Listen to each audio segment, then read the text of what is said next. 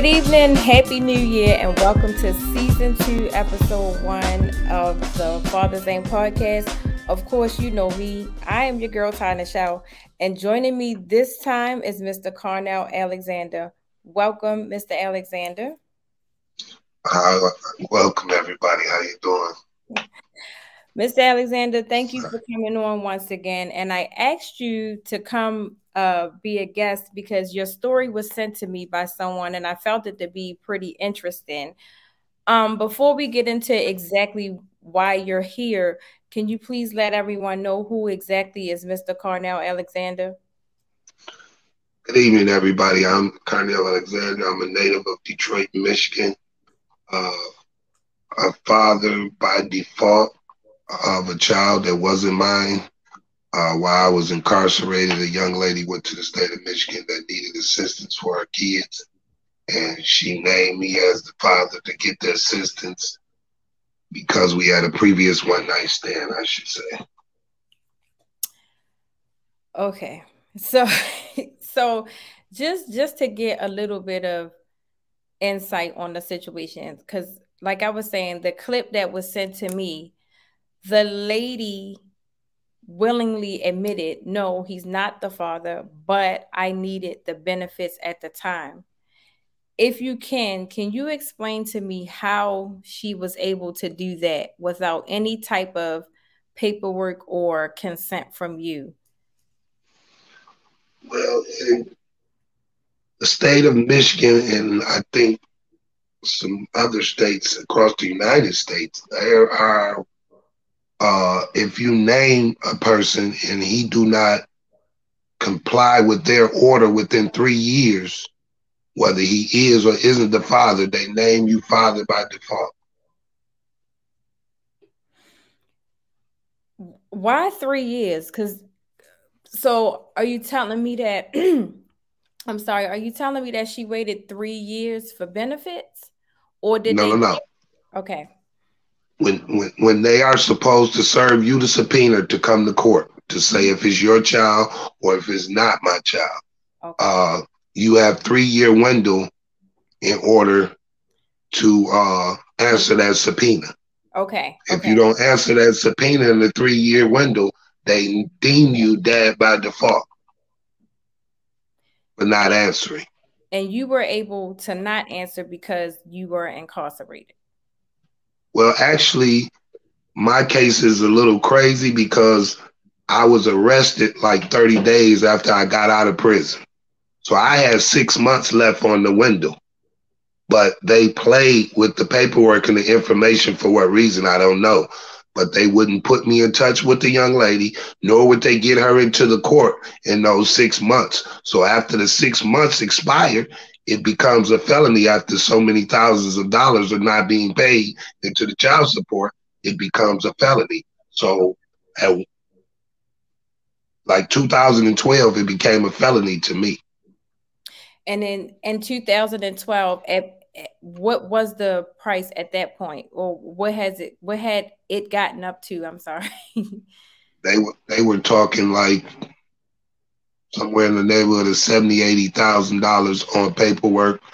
And they had been taking money from my wages and income taxes for several years. So that was up to about $19,000 or $20,000.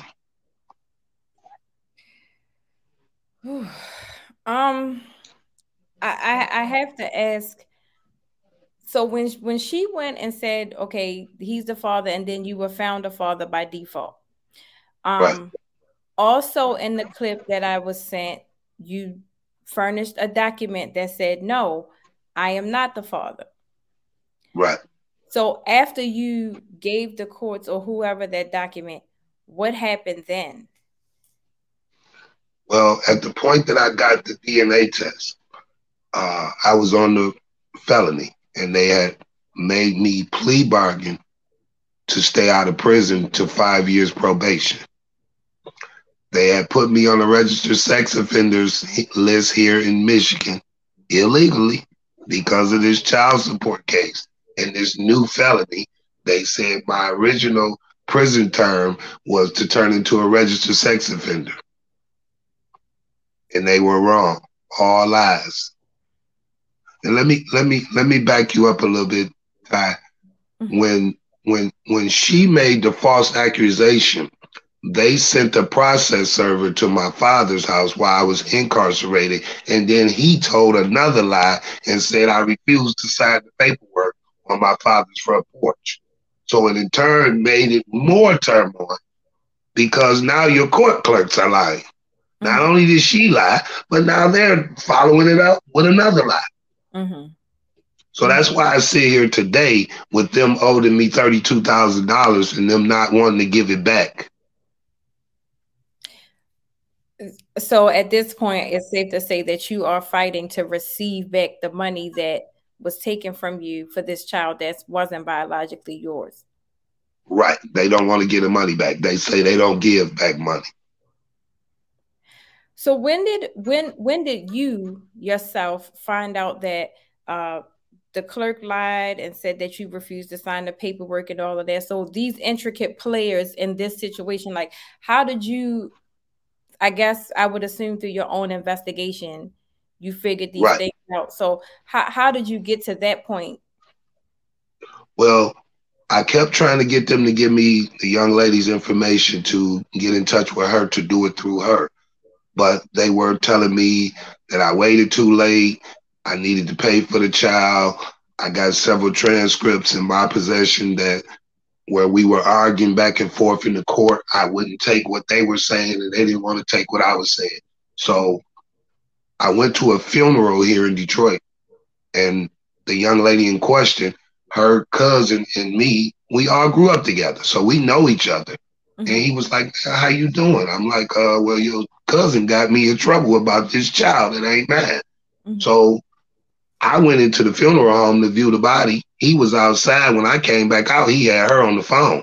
But like at this time, I had that felony. I had the 5 years probation. I had all these fake stuff that y'all had did to me. Mm-hmm. So she allowed me to get a DNA test. And when I took the DNA test and it came back 000, I took it back to the court. The court locked me up for non-payment of the oversight fee of the case. And I told them, I'm not investing any more money into this case because this is not my child. Mm-hmm. Now, let me tell you this. When the court actually put me on the probation, they sent me to the probation department, but the probation department didn't have my court records. So I went back to the court and got the records myself under the Freedom of Information Act and took them to the probation department. Upon arriving at the probation department, the first morning I was there, the gentleman who took my paperwork and proceeded to read it told me that it wasn't my child. So I asked him, "What did you see that the court didn't see?" He said, "They seen it." Mm-hmm. So this is how we got into the fight where they didn't want to listen to me. I didn't want to listen to them. So I took the DNA test, and every day I went to court and sat in the courtroom with the yellow envelope and just looked at the judge until that fifth day she got mad at me. So when I woke up that Friday, I had a probation violation in there for not paying this oversight fee. And I'm steady telling her it's not my baby. I got a DNA test now. I'm not going to pay any more money into this. So when I went down there to address that probation violation, mm-hmm. she locked me up for 5 days. Illegally.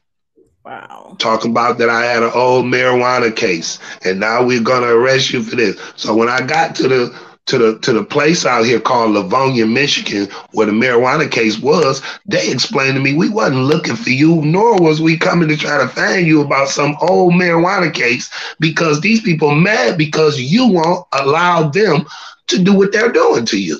Mm-hmm. So also, we... Huh? No, go ahead. So...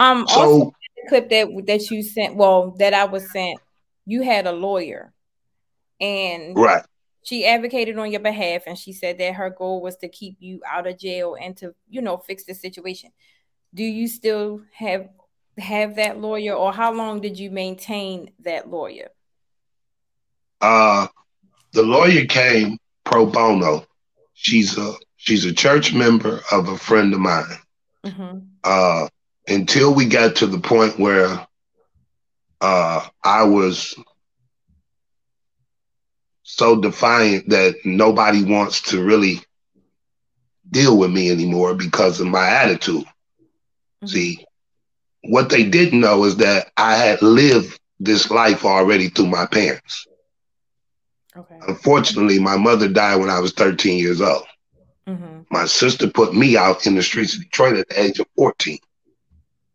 My mother had already frauded the system in my daddy's name with my daddy living in our house. Mm-hmm. So I had already been through this from a perspective of a kid watching his mother take advantage of the system. And I had to go down in 1986, 3 years before this case came about in my life, and tell these people what happened to my father. No disrespect to my mother, who was deceased, but let me explain to you what happened so you'll leave him alone, because I'm just getting out of prison and I live with him now. So is he a deadbeat dad or is he not a responsible father? No, I don't know what your terminology is, but my father took care of us, as well as my mother got assistance from the government. That's what women were doing back then. That's not my fault. No disrespect to my mother. Mm-hmm. But I kept bringing these things up in court, and they didn't grasp to what I was talking about.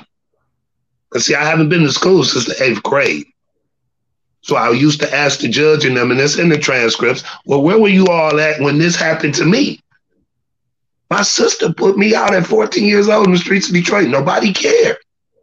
Now, all the way full circle in 1989, you tell me that I got to pay for somebody's child, and I know it's not mine, because you all didn't do your paperwork. Mm-hmm. And that's where we're stuck at now, because they still have my money.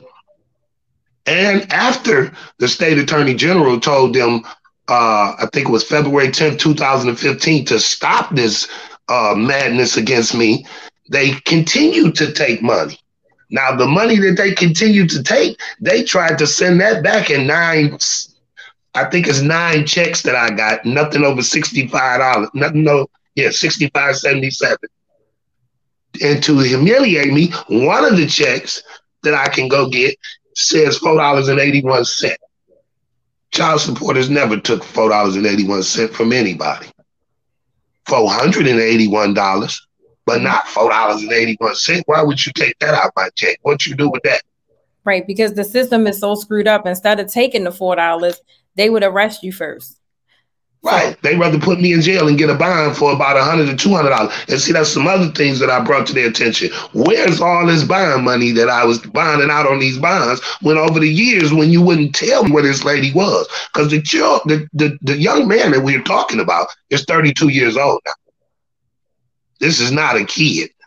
You were not chasing me for a kid. You were chasing me for a grown man support.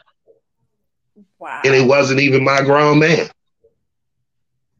Wow. Now, like I told you earlier, I found out about a son that I'm going to send you the picture, or did I send you the picture by text? I'm going to send you the picture by text and show you this is definitely my son.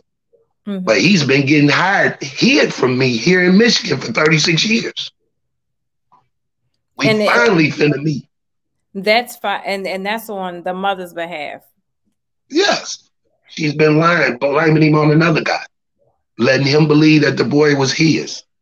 And then the other man had to tell this young man, I knew all the time you wasn't my son. I know who your father is. But these are the games that they allowed to play. And I've recently in my life, 7 years ago, joined the Detroit Black Panthers. So I am a Black Panther in Detroit. There's 64,000 Black women missing in America. We say more. We say millions. But they saying 64,000 of you precious mothers, ladies of color are missing. Okay? How many people got blamed like me and didn't have the patience to fight 31 years? Right. How many shaken baby syndromes are there where children are dying? So this is why your show and shows like this is so important, to get this out here so that we can come together as mother and fathers and fix our system, killing our kids through the name of child support.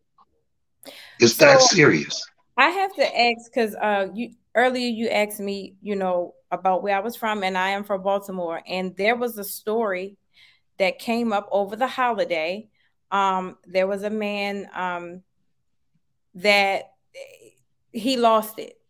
I don't really know the specifics, so I won't get into it. But on the surface, it looks like there were two women, an ex-wife and a girlfriend. One was pregnant, one already had the kids. And for whatever reason, they were withholding the kids from him. And he had been going through so much in the system to try to get visitation with his kids, you know, to see his kids. Well, sadly, he lost it. He killed himself and he killed the two women, but he did not kill the babies. So I'm asking, in your opinion, because it seems like everything that you went through was a lot. And I would assume that anything in that magnitude will take a good hold on your mental health. I want to know, what were some of the things that you went through mentally as you were fighting for this? Oh, as I said, I was degraded to the point where I left courtrooms with literally crying as a grown man, not understanding why I couldn't be heard about an issue that I had nothing to do with. I wanted to know why people didn't have the compassion to listen to me, as though you listen to the lies. But here's the man standing here telling you the truth. It's not my child. I don't know how this happened. I don't know what her actions is. I can't explain that. But if you get us together, you will see that I'm not the person that you are perceiving me to be, and I did not commit what you are calling a crime. It shouldn't be a crime for us not feeding our children. There should be the same support that you want to give a mother, you should be trying to get that to a father, not lock him up and make him a felon because you're putting him in this situation. But to answer your question, I feel that when the judge wouldn't accept my DNA test, the $550 DNA test that I took that was legal, court. It was legal to the court. She sent the police in my house about that weed case. I know for a fact, and I'm only putting this out here on your show. So I haven't been home since. That day. So it's safe to say I live in a whole nother part of Detroit. Okay. My mail does not come where I live. Okay. I felt very threatened for my life because I exposed the state of Michigan. And as I began to speak across the country, I come to understand that it's not just the state of Michigan, it's the federal government who's taking advantage of us in the name of our kids and keep mothers and fathers like you and I fighting each other while our kids are dying in the street, especially here in Detroit. We're losing babies every day. And like I said, I'm a community activist. I'm out here, young ladies in the car with these young men, and they don't have a father, and they're doing things that they shouldn't be doing, and they shoot up that car. Now we've lost a young man and a young woman because we don't have the right guidance, because we down here fighting about the child support check. Right. We not keeping it about the kids. And I praise my son's mother, who me and her were able to do it without that system. And we kept it about the son. It wasn't about me and her. We knew we couldn't be together no more, but we can raise our child together. And unfortunately, he got killed in a car accident, so he's no longer with us. He's an ancestor. But my teachings now in my across the country speaking is for us to come together in this fight, not look for that check. That check is not important. Well, and I will absolutely agree with you about the check. It's not important to me. It's more so the time that is spent with the child. Like you said, especially these boy children, and because with, even with the violence and stuff that's going on, we still have police brutality and even the system. The system is not favored for our men. So my question to you is, because this seems like it's a lot. So if somebody came to you in a perfect world and said, okay, because she did what she did and because you had to go through whatever you had to go through, what do you feel like? Because here's my opinion. Women are not held accountable for their actions. And that's it. Like I said, the men, they don't pay child support. They go to jail. They lose their license. They can't get a passport or whatever the case. A woman withholds her child, and there's a father who wants to fight, and he fights and he fights and he fights, but he's held up in the court, or he's got to come back every 6 months, or you got to have a stack of paperwork to prove what you're saying, and it's not fair. So I want to know, in your opinion, what do you feel like a suitable consequence would be to mothers who either withhold the children or, you know, do things like this, you know, lie to get a check or whatever the case? Well, the system built itself to support the push for the mother to take advantage of the father. I look back when they made equal rights to women and men working. Mm-hmm. It goes back that far to say that they were trying to annihilate the man from the household to unstable the Black family. We had stable Black families back there. We had people trying to get married. Now we have baby mama, baby daddy drama. That's what we got. We don't have parents. We had two people, and I've said this in one of my speeches, and a mother attacked me, but like I told her, mother, you were the first one to speak, and you said you were mad at our mayor and our police chief for your son getting killed. But had you stayed involved with his father and not worried about the money part, worried about the physical part of this baby and the mentality of what we don't know. I don't want to switch stories, but what we need to understand as parents is that we have two bloodlines inside of one body fighting to become one person. Mm-hmm. So there's no one person that can raise a child by himself. Not the father, not the mother. We need to do this together. Mm-hmm. Mm-hmm. You know, and if we dig deep into our past and into our heritage, we might be cousins. Some kind of way, trying to raise a baby we didn't create it, because we didn't been so disconnected from our family and our, you know, and our ancestors, we don't understand. Mm-hmm. And it happened in my family, so people can't say it don't happen. And I can show you an obituary where a brother gave his sister 2 kids because nobody's teaching. Mm-hmm. We too busy fighting. Right. The government, the one making the money, he gets 66% off every dollar he collect back from us through you all. But there go again. Why can't we get that same support as a man that the mother gets? Yeah, and I agree, especially when, because there are 2 types of father. There are the fathers that do, and there's the fathers that don't want to. So right. The ones that do want to, I don't. And I agree with you. I don't understand why a person can't look at someone and say, okay, he's trying. Let me give him the benefit of the doubt, or at least hear his side of the story. Usually often, and it's a lot often, is you, like you said, why we can't just get along and raise the kids. And I agree. But a lot of times it's the mother, and she's mad because he's got somebody else, or... Yeah. She's not getting what she needs to get out of him, or whatever the case.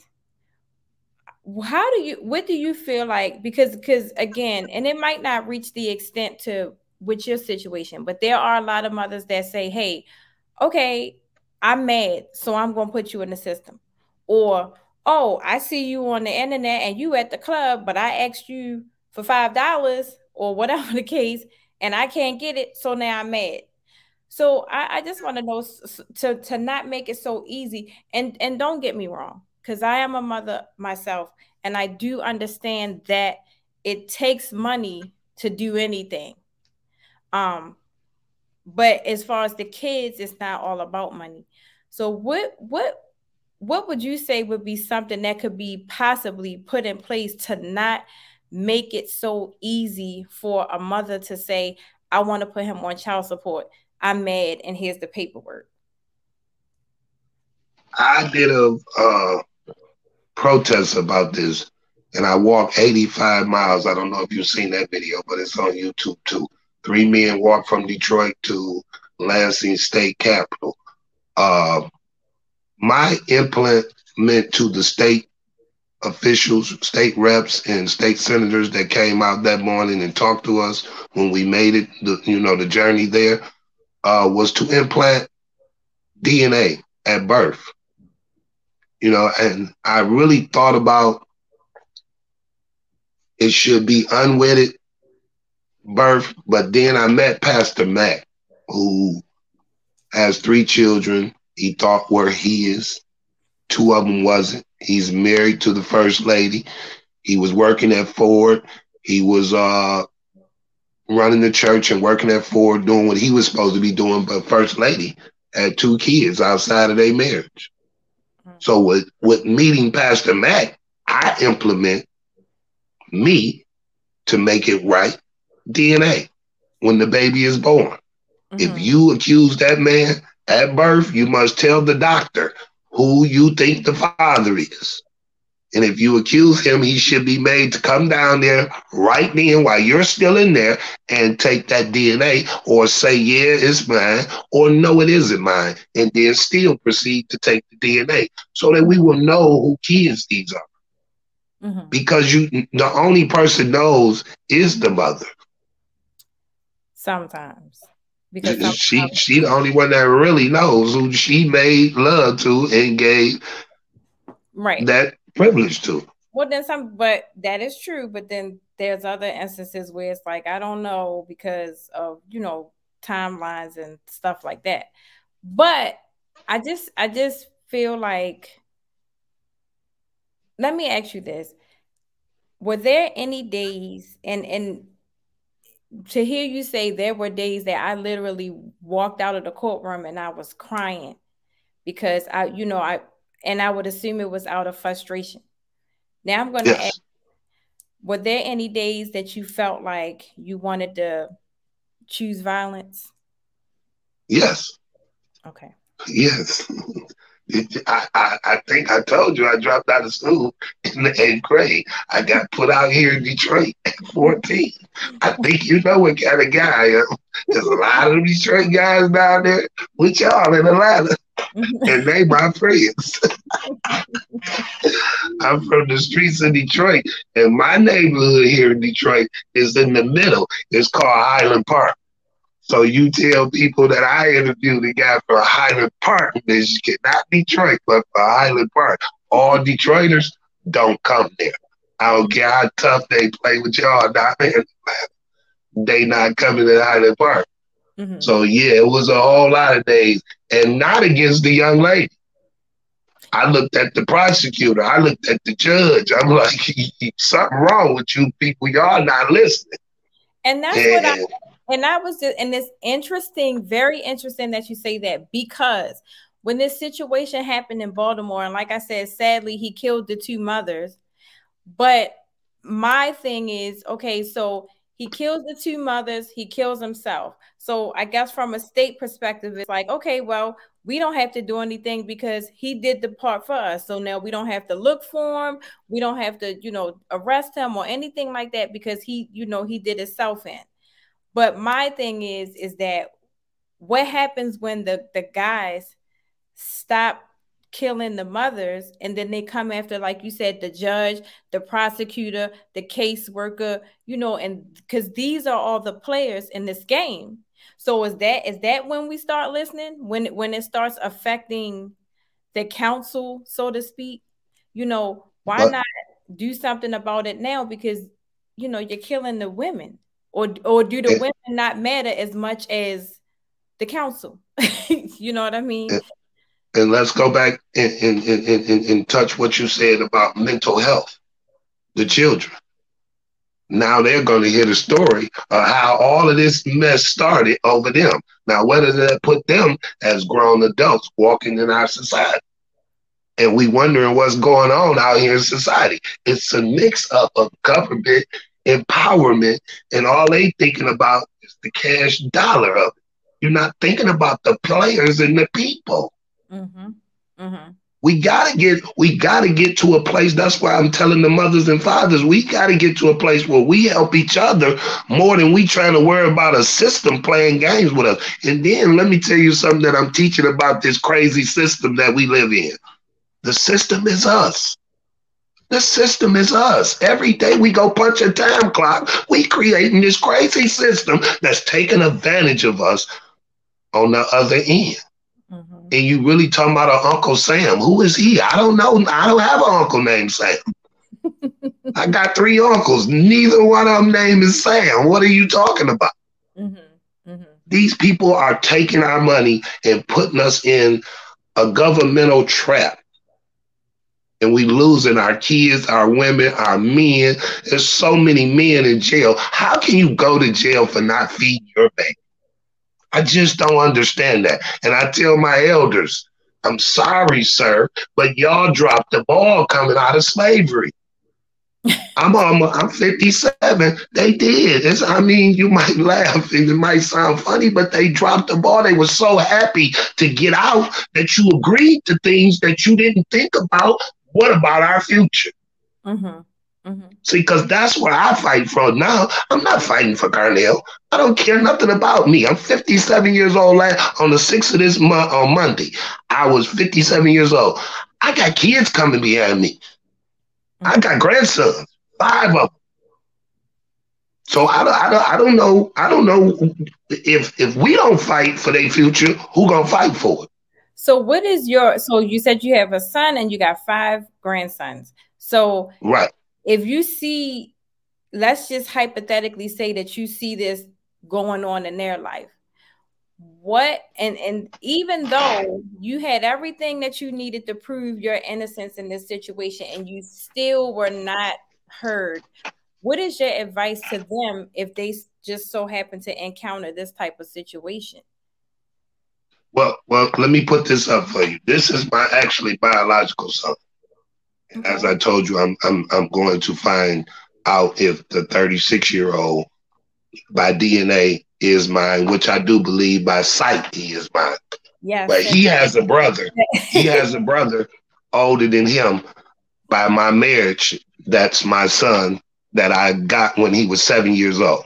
Mm-hmm. So he has the 5 sons. Mm-hmm. Okay. This son here he left me a daughter. So I have 5 sons and a granddaughter now. The new child is supposed to have his own 7 kids. So I will be getting 7 more grandkids after I take this DNA test. So I'm about to have some fun. But to answer your question, what I would do, and we have done with the 5 grandsons, every one of them that were born, we requested a DNA. Okay. So we're not allowing the court to do it. We're doing it ourselves. So we'll know what we're dealing with if these are our children or if these are children that we're just going to have to take in because she actually don't want to tell us. She say she don't know, but who knows whether she know or not. But if they're in the circle and they come to life, you have to be responsible. That's the way I look at it. Because I do, like I say, he's not my biological son, but that's my son. Well, let me just say this, because I have seen on the course of me doing this show, there was a show that I was watching, and the father said, I want to take a DNA test, not because I don't know that it's mine and I don't think that it's mine, because I know that it is, because they were in a relationship. I just want it documented so that if anything happens, I know that I have rights through this, you know, DNA test because this is my child. Well, instead of the mother saying, okay, yeah, that makes a lot of sense, she got offended because it's like, you're asking me for a DNA, so you should know better.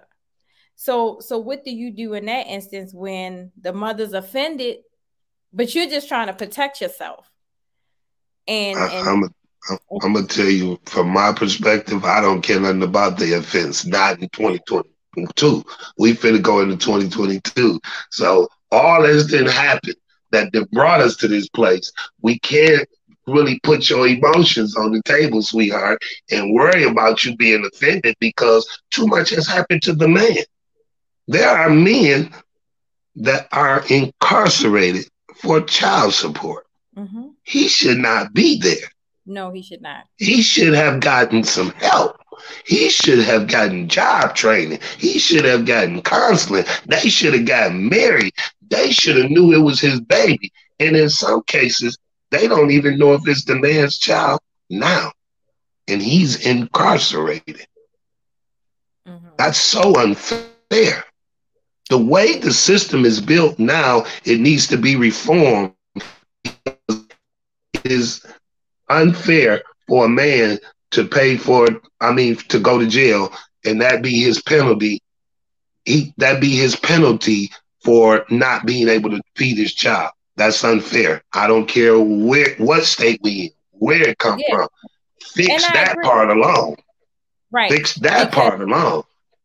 Right. And I agree with you because, again, if you want me to pay something, but I'm in jail, how can I pay it if I'm in jail? Right.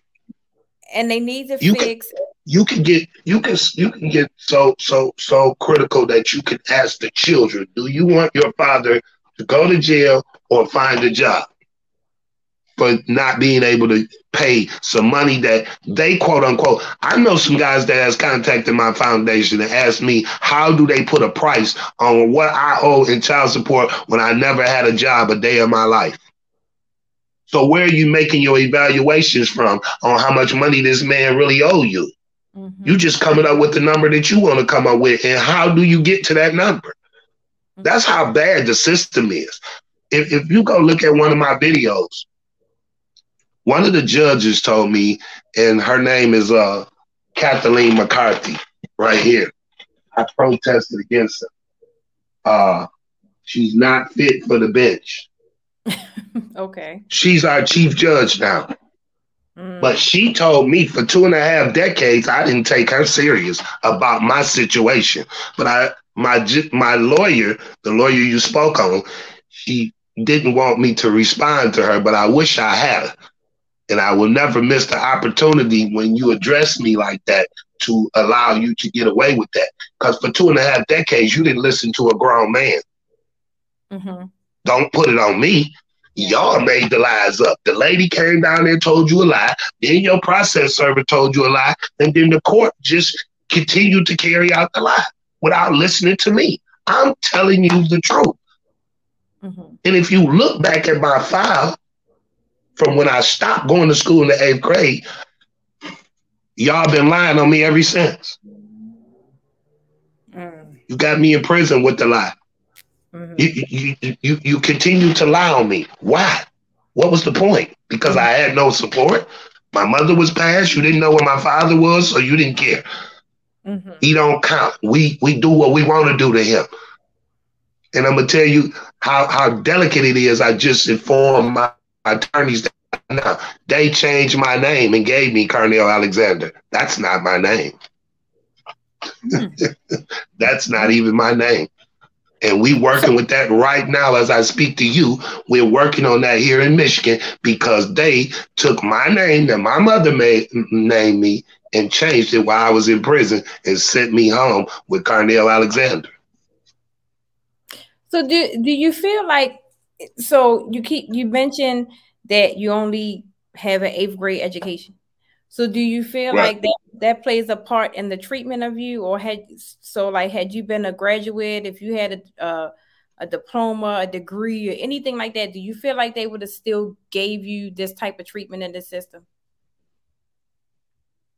I feel like they probably would have, But I feel like that's a great part of why they won't, concede, say we lost, say he's won, he's exposed to us what we should be doing. They don't want to, they don't understand. Who is this guy? Where did he come from? Mm-hmm. How did we get him in here and he just won't, you know, because I made my own court dates.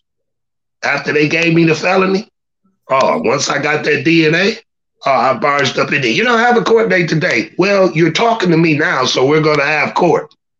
Okay? You can turn on the stethoscope and start typing if you want to, or you can leave it blank. It don't matter to me. But we finna have a conversation because you got me in here. I'm a taxpayer. You keep taking my money for a situation I have nothing to do with. And you won't listen to me. So yes, we is about to have court. Or you can lock me up, whatever you want to do. And you already seen, I've been to prison twice, right? You seen that. So you're not scaring me with none of that. Mm-hmm. It's a playground with me walking in prison. Guys going to be happy to see me back in there. They ain't going to understand it. But they'll be like, okay, he back and we finna have fun. Mm-hmm. But I truly believe that that's the reason why they dismissed the whole case, because I've been all the way to federal court and they don't want to address it. And they let the federal court judge dismiss my case with prejudice so that I can't bring it back to even fight it anymore. So I got to fight in legislation. I can't even fight in the court system where I should be fighting to get compensation, get reimbursed, get everything through that court system. But they don't want to do that. Absolutely. And yes, I think my 8th grade education plays a part because I was very arrogant in telling them, you playing out of a study book. I'm playing real life. I don't know what y'all doing. You can't force me to do anything when you didn't even make me go to school. Mm-hmm.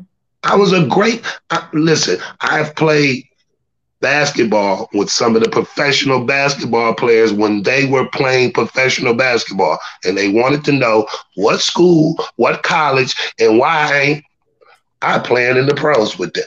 Mm-hmm. Mm-hmm. But now you want to make me do something? You should have made me go to school in 8th grade. You should have sent the truant officer people that we had in Detroit back in my childhood days. They had a system called a truant officer who used to come to your house if you missed 2 days of school and ask your parents, well, why your kid ain't in school? Right. I never got that when my mom died. Mm-hmm. You allowed my father to become a full-fledged alcoholic and not be responsible. You allowed us to move with my sister for 1 year and she put me out. Mm-hmm. So think about what you all are doing, and I'm a great person to help you find some balance in this system so that you will understand what you're doing. But they don't want to talk to me because I was too arrogant. Well, maybe and what you're saying makes too much sense to be right. So that's right. Probably one of the reasons. Who is he? We wasn't in class with him. Who is he? He wasn't in college with us. How is he? Why he got all the answers? Because common sense is way more valuable to us as humans than book sense. They're only teaching us in the book what's in that book. Who wrote it? Was they teaching us the truth? Mm-hmm. I had a bar argument with an older gentleman, a few years older than me, probably 10 years older than me. And he told me that one night. And my friend's family owned this bar here in Detroit. And I was just talking to her about that on the holiday. She called for Christmas. She lived in Texas now. And I was like, you know, that guy that you told me don't argue with, he was so right. She told me, well, how you talking about he was right? I said, because he told us that we believe that everything that our parents taught us is right. And at that point in life, I did. The 13 years I had my mom and the stuff that my dad taught before he departed from my mom, I thought it was the real stuff. But who taught them? And as you look at society as a whole, and some of the things that are being taught out here in society is totally wrong. Right. It's totally wrong. So do you have any, like, what advice would you give to that mother who is bitter or upset or anything? And, just so that, like you said, our men don't have to keep going through this just because he wants to be a father, because being a father shouldn't be this hard. It really shouldn't be. So for that mother who wants to get up and run down to the system, what would you say to stop her? Be prepared. When you think about parenthood, be prepared that you, mother, regardless of what he wants to do, can be financially and stable enough to be responsible for that child. Don't base you having a baby, which, let me go back and say this before I even finish that. We should be married having these children. We should be then got together with that woman, learned that woman, and I'm only talking from a man perspective now. Women can adapt this if they want to, but I feel men should be then got with that woman, learned that woman, established himself with that woman. That means you are both working on the same agenda. See, this is the disconnection when we both still on our ways from being our players and playettes. We don't seem to come together for the child. But if you're working on a family setting, you will come together for your child. So first thing is we got to go back and be responsible enough to have a relationship, get to know each other, and then build. You know, I got a great nephew, and I don't mean to switch stories on you, but this is very important. I was at his house one Christmas, maybe 3 years ago, and he walked down the stairs, and he had this beautiful young lady with him. And I didn't remember that he graduated with her. Mm-hmm. And he went to his prom with her. Mm-hmm. They went off to college together. Mm-hmm. Wow, that's a beautiful thing. Yeah. So he was on his way to the store with the young lady. My oldest brother was sitting there. I have six brothers. I'm seven out of the boys. Okay. I got six brothers. So my oldest brother and my youngest brother was sitting there. And I said, nephew, when you come back from the store, I want to talk to you. They sat there, patiently watched, and wanted to know what I had to tell him. And I know they thinking by me being the street guy, I'm finna tell him some old player stuff. Yeah, you a police. I told him that's the beautifulest thing y'all could have did. And everybody needs to adapt that. I said, what y'all need to do is help each other through college, establish your life, and then make a baby. Because then you know where you're going. Mm-hmm. But we do it backwards. We meet at Family Dollar, we meet at the liquor store, we meet at wherever we meet, and we making babies. And we don't even know that person. Mm-hmm. Now you talk about, I don't know what this baby acting like. A mixture of me and you. Mm-hmm. Mm-hmm. And I learned that with that obituary I just showed you. He was a splitting image of me, and I taught him nothing about me. But he ran out here and thought he was going to do everything because he had heard what his daddy was. No, I'm not trying to teach you that, young man. Mm-hmm. I'm trying to teach you something different. And if we all take a break from being who we think we are and go back around and help that woman with your baby, whether it's girl or male in these days, our women are out of, our young ladies are out of control. Mm-hmm. In these inner cities where we live, this is crazy. We have too much gay stuff going on, and I'm not gay-ophobic. I have people in my family that are gay. Do not take this out of perspective. Do not just let this be a strike against your show. This is Carnell Alexander talking, but we have too much of that going on. And it's because the fathers and the not paying attention. I got a system I call the crack babies from here in Detroit. And I tell them we was either selling drugs and we weren't watching our kids, or we was even using drugs and we weren't watching our kids. But either way, these are the grown folks now. And they showing the way. What are they really showing these kids? Nothing. And it's only so much time for us 60-year-old people left. So we need to get involved and teach our kids what we didn't teach them. Right. So that they can teach our grandkids. So that we can get our families back together. And I will agree with the, you know, like you said, with the gay thing, I have nothing against it. I have some in my family, and it's fine. But I do feel like the agenda is pushed just a little tiny bit too much. Yes. Of course, in this world, it's acceptable now, and that's fine, because to each his own, and that's a great thing. But it's like when I turn on a superhero movie, I don't expect to see a gay character, you know, and so I just feel like it's a time and a place for that. And that's one of those instances where it's not a place for that, in my opinion. Like I said, I don't have anything against it. I'm cool with it. It's fine. But I do feel like you said, I agree, the agenda is pushed just a little bit too much. It's okay to say that it's accepted. Great. And if that's what you choose to do, great. But don't force feed us that, is what I'm saying. So you see every black show, they add it in now. I'm like, why? We wasn't watching... We were watching Good Times with no gay characters in Good Times. You know, when Florida was living in the projects and they were trying to teach us, and the Jefferson was trying to move on up, we didn't know Sherman Hemsley was gay at the time. We didn't know. No disrespect to you, Sherman, but we didn't know. But now we got to see two men kissing in every scene. We got to see women, rubbing on each other in every scene. We shouldn't. Come on, y'all. We got to get back to the basics, y'all. Right. That's the only way we gonna stop this madness that we creating. We creating our own madness, and we paying for it. See, that's the part that we don't understand. We paying for our own madness. Right. When we go punch these time clocks, go to these jobs. Right. We paying. And I created this platform to let it be known, because for some reason our black fathers are always labeled deadbeats. But who gave them that deadbeat title? The mother. So we just go with what she says.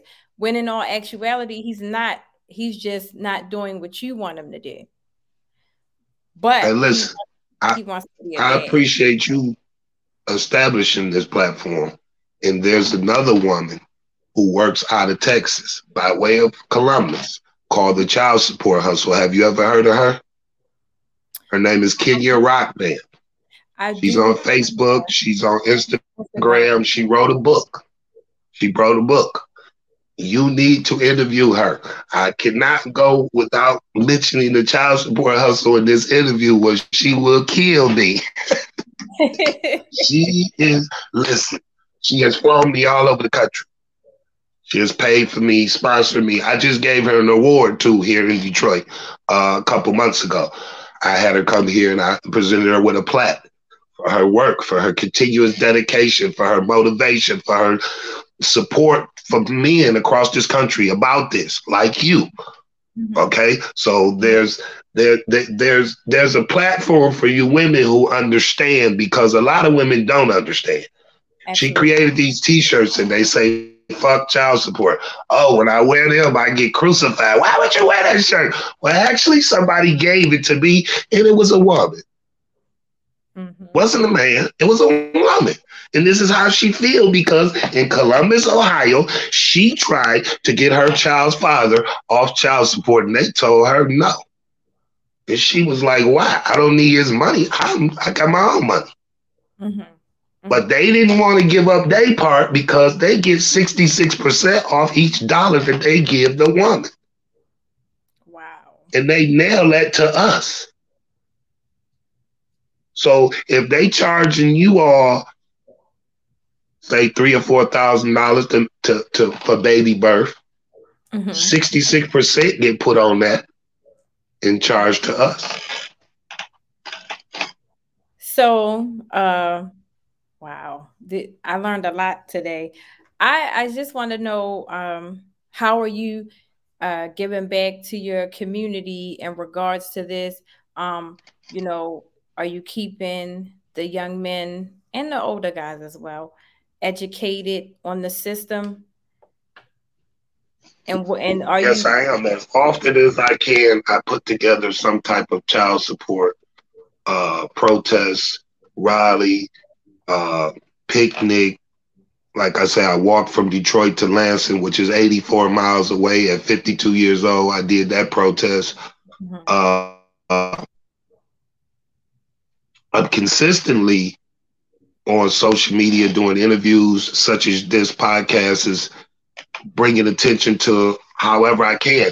But the thing is, a lot of men don't want to fight because they're scared of the incarceration. I'm going to go to jail if I come to that, man. I don't want to come out to that and da-da-da.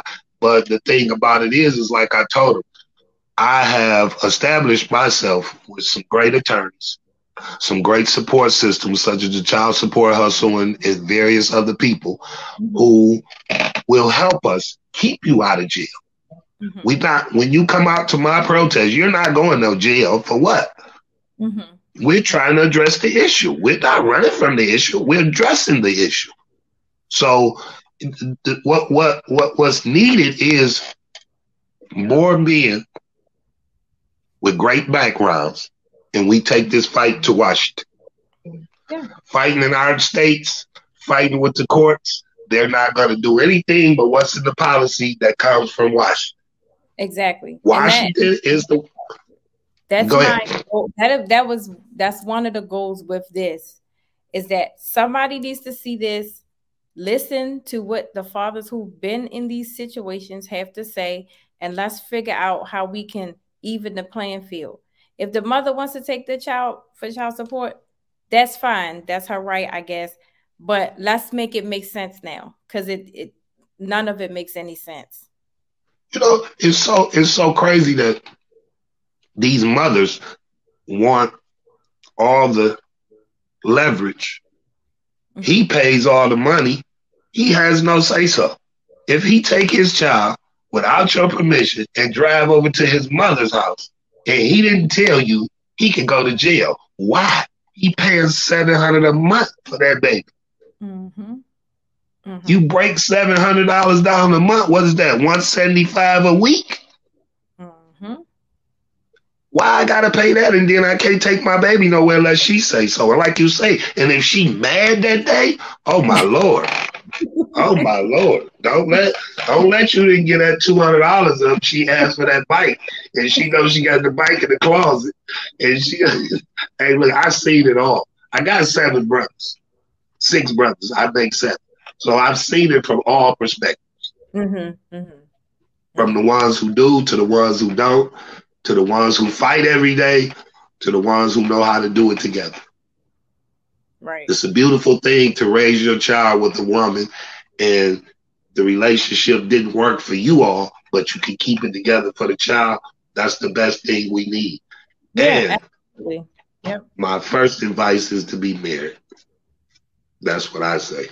Right. If we go back to the basics, we wouldn't have these problems. We need families. I agree. And again, like I said, it's just, I knew this was a thing, but until I actually watched it go on around me, I didn't know that it was this bad, you know? It's bad. Just to hear, even in my first season, just to hear some of the fathers tell their stories and how one of them actually raised the child in his house and still continued to pay the system. Yeah. And was not taken off until the child turned 18.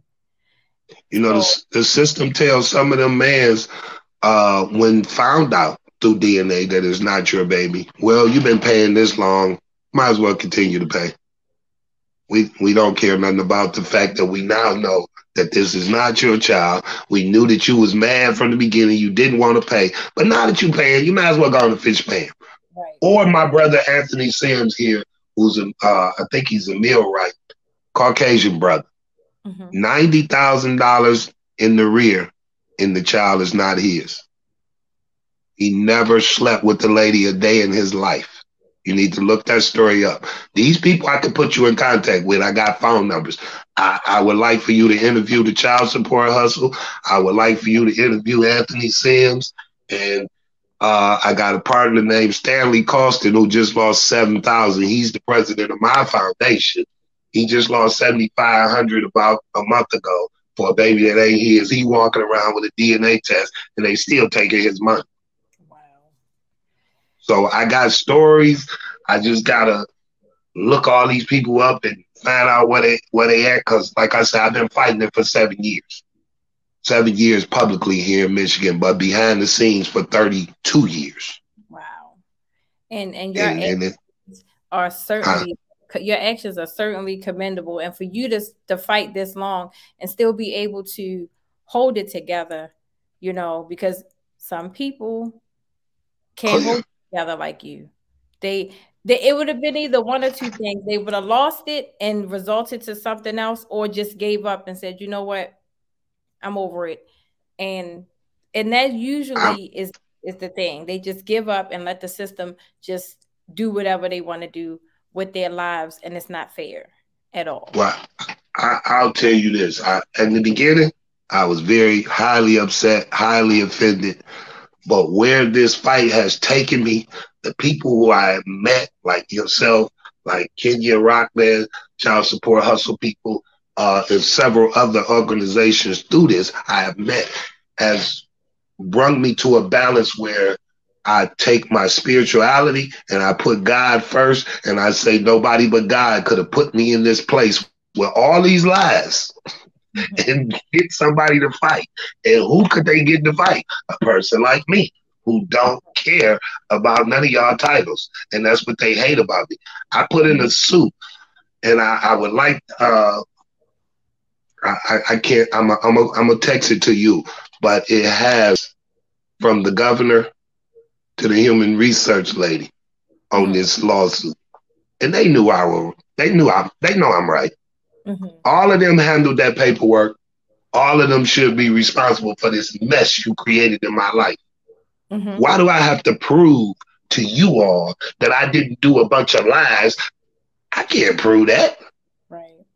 It's already proof. You know you've been based it on lies. Right, right. See, because when you can look at a piece of paper and it says refuse to sign on the bottom of that paper, you see that paper I sent you where I'm standing in the newspaper with that paper. Mm-hmm. The bottom of that paper says refuse to sign. But the dates on that paper indicate that I was sitting in a prison in Michigan 2 hours away from my father's house. Mm-hmm. Now, what are you arguing about now? What are you arguing about? Now here's this DNA test with 0.000 chance of paternity on it. What are you arguing about? Why aren't you listening to the person who's holding these documents and trying to fix this? Right. Now, I jump up at 52 years old and walk 84 miles from Detroit. You still don't believe this person? What is your problem? What you think he doing now? Right, right. Several people around Detroit that know me say I was starving for attention. But I told them if I needed attention, what was y'all at when I got put out at 14 years old? That's when I needed attention. I'm a grown man now. I don't need no attention. I need to be sitting down somewhere trying to relax at 57. Absolutely, and I agree. I don't need to be running around here doing all of this for what? Mm-hmm. I got a 10-year-old granddaughter by this guy behind me. He left because he wanted to exit the world early. Hey, I shouldn't be hanging out with her. I shouldn't be hanging out talking about I'm finna go to Georgia and fight. I'm finna go to Columbus and fight. Fight what? Mm-hmm. Mm-hmm. We shouldn't be fighting this. Like you say, what's the solution now? Right. Why can't they answer that question? Yeah. Because we tired of fighting now. Because so we gotta figure something out. So. In closing, I again want to thank you for sharing your story. Like I said, your story was sent to me, and now that I'm doing this, I get all kinds of stories. But I really thought that yours was unique because I was just like, you would think that it would end at the fact that I'm showing you it's not mine, so let's let this go, you know? But I do, again, want to thank you for sharing your story. If anyone... wanted to look you up on any social media platforms or anything like that, or to know more about your story or to join you in your fight, how would they do so? Well, I am the Carnell Alexander Foundation. As I read on my chest, every child deserves to know his father. That's the ending statement. I only have every child deserves to know on it, but I'm on Instagram, Facebook, Twitter. I had a website, but due to falling out with somebody. They crashed and they had all the information. I won't do that again, but I'm rebuilding the website. Mm-hmm. My phone number, direct line, is 313-939-3447. One more time, 313-939-3447. You can contact me 24 hours a day, 7 days a week. If I don't have time, I'll let you know and I'll get right back with you. But in closing, I need all boots on deck, men and women, so that we can get a resolution to the problem that we have at hand, is that this system is not working for us. And we need to put it together so that it works for us, so that our kids will have less responsibilities of worrying about mom and daddy fighting. Absolutely. The fight is too big for the kids, and we're losing. Mm-hmm. So, yeah, because I'm here when y'all need me. It's chaotic now, so just imagine when, if it happens, when the kids get out there, it's really going to be a mess, because it just seems. Hey, I think about the kids' mental state too. Yeah, I really do, because some of our kids are brilliant beyond their years of age. You sitting there thinking you really fooling that kid, and you're not. Absolutely, you're causing the problem. And then this is some of our abuse to you all from the boys. Yes, absolutely. My father got dog brothers. Get a woman. I don't care about her. My mama did this. Some people hate their mothers for this. Mm. The women don't think about that. You got to understand. It's just a mess. Like you say, it's chaotic. I don't have all the answers, but we can get together and we can put them together and we can figure this thing out. It's easy. Absolutely. Well, thank you. I appreciate you. No problem. Thank you again. And we'll talk again, and I'll hook up with, with your contacts and everything like that. So thank you again, everybody, for joining me on episode 1 of season 2. I'll see you next week. Again, I'm Tyna Shell. Y'all have a good night. Thank you.